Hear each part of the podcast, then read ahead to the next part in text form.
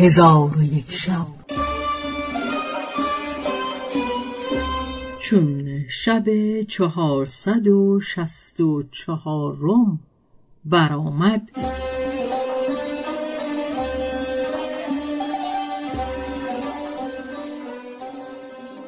گفت ای ملک جوانبخت آن زن گفت موج مرا همی برد که ناگاه مردی از ملاحان کشتی برسید و به من گفت به خدا سوگند در زمانی که تو در کشتی بودی من تو را دوست می داشتم.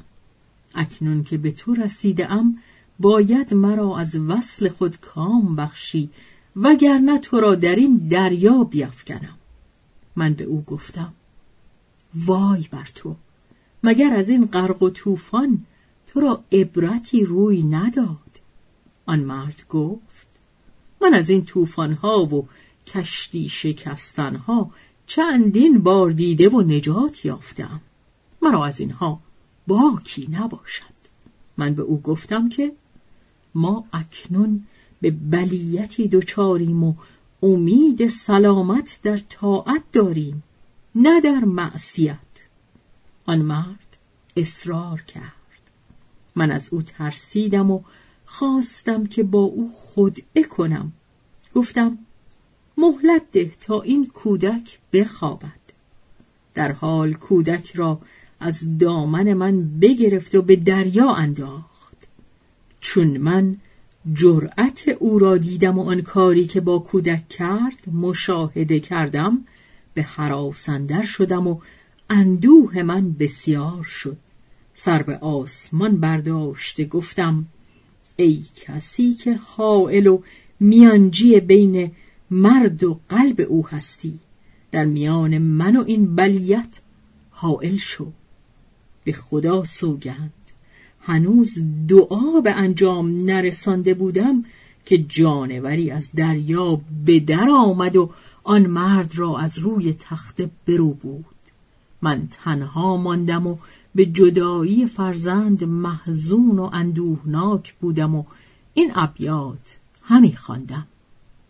ای قبله جان کجات جویم؟ جانی و به جان هوات جویم؟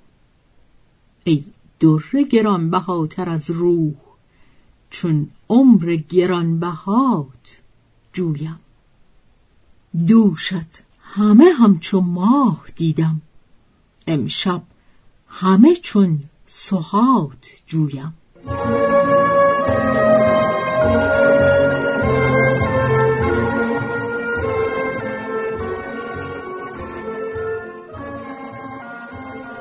پس من یک شبان روز بدان حالت بودم. چون بامداد شد از دور بادبان کشتی بدیدم و پیوسته موج مرا همی زد و باد مرا همی راند تا به آن کشتی برسیدم. اهل کشتی مرا بگرفتند و به کشتی بنهادند. چون نظاره کردم پسر خود را در کشتی یافتم. گفتم ای قوم این پسر من است. چگونه بدینجا آمده؟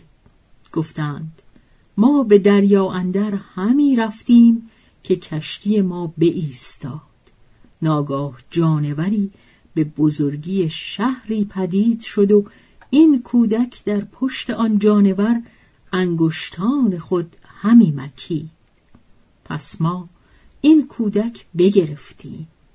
آن زن گفت چون من این سخن از ایشان شنیدم ماجرای خود به ایشان بیان کردم و شکر پروردگار به جا آوردم و با خدای تعالی عهد کردم که هرگز از خانه او دور نشوم و از خدمت او تخلف نکنم.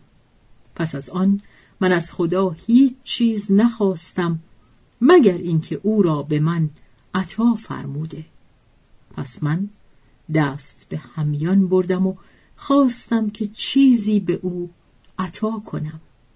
آن زن با من گفت ای بطال از من دور شو که چگونه من حدیث فضل و کرم خدای تعالی بگویم و نعمت از دست دیگران بگیرم. پس من از نزد او بازگشتم و این بیت همی خواندم. یا رب از فضل و رحمت این دل و جان محرم رازهای خود گردان.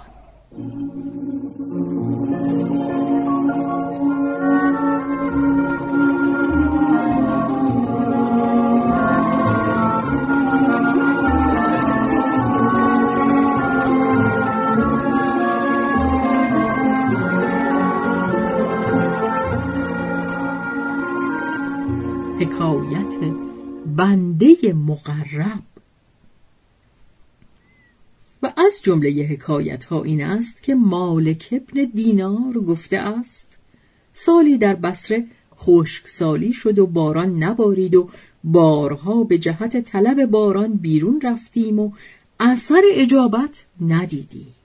پس روزی من و ثابت بنانی و نجی بکار و محمد ابن واسع و ایوب سجستانی و حبیب پارسی و حسان ابن ابی سنان و عتبه غلام و صالح مزنی بیرون رفتیم و کودکان از دبستانها بیرون آمدند. چون به مسلا رسیدیم طلب باران کرده اثر اجابت ندیدیم تا اینکه نیمی از روز بگذشت و مردمان بازگشتند. من و ثابت بنانی در مسلا بماندیم. چون تیرگی شب جهان را فرو گرفت یکی غلامک سیاه خوشروی و باریک ساق و بزرگ شکم را دیدیم که به سوی مسلا آمد و پیراهنی از پشم در برداشت پس وضو بگرفت و دو رکعت نماز به جا آورد. چون از نماز فارغ شد سر به سوی آسمان برداشت و دعایی بخواند و مناجات کرد. هنوز او را مناجات به انجام نرسیده بود که ابرها پدید شد و باران مانند سیلاب ببارید. ما هنوز از مسلا به در نشده بودیم که آب باران مانند برکه جمع آمد. چون قصه به دینجا رسید. بامداد شد و شهرزاد لب از داستان فرو بست.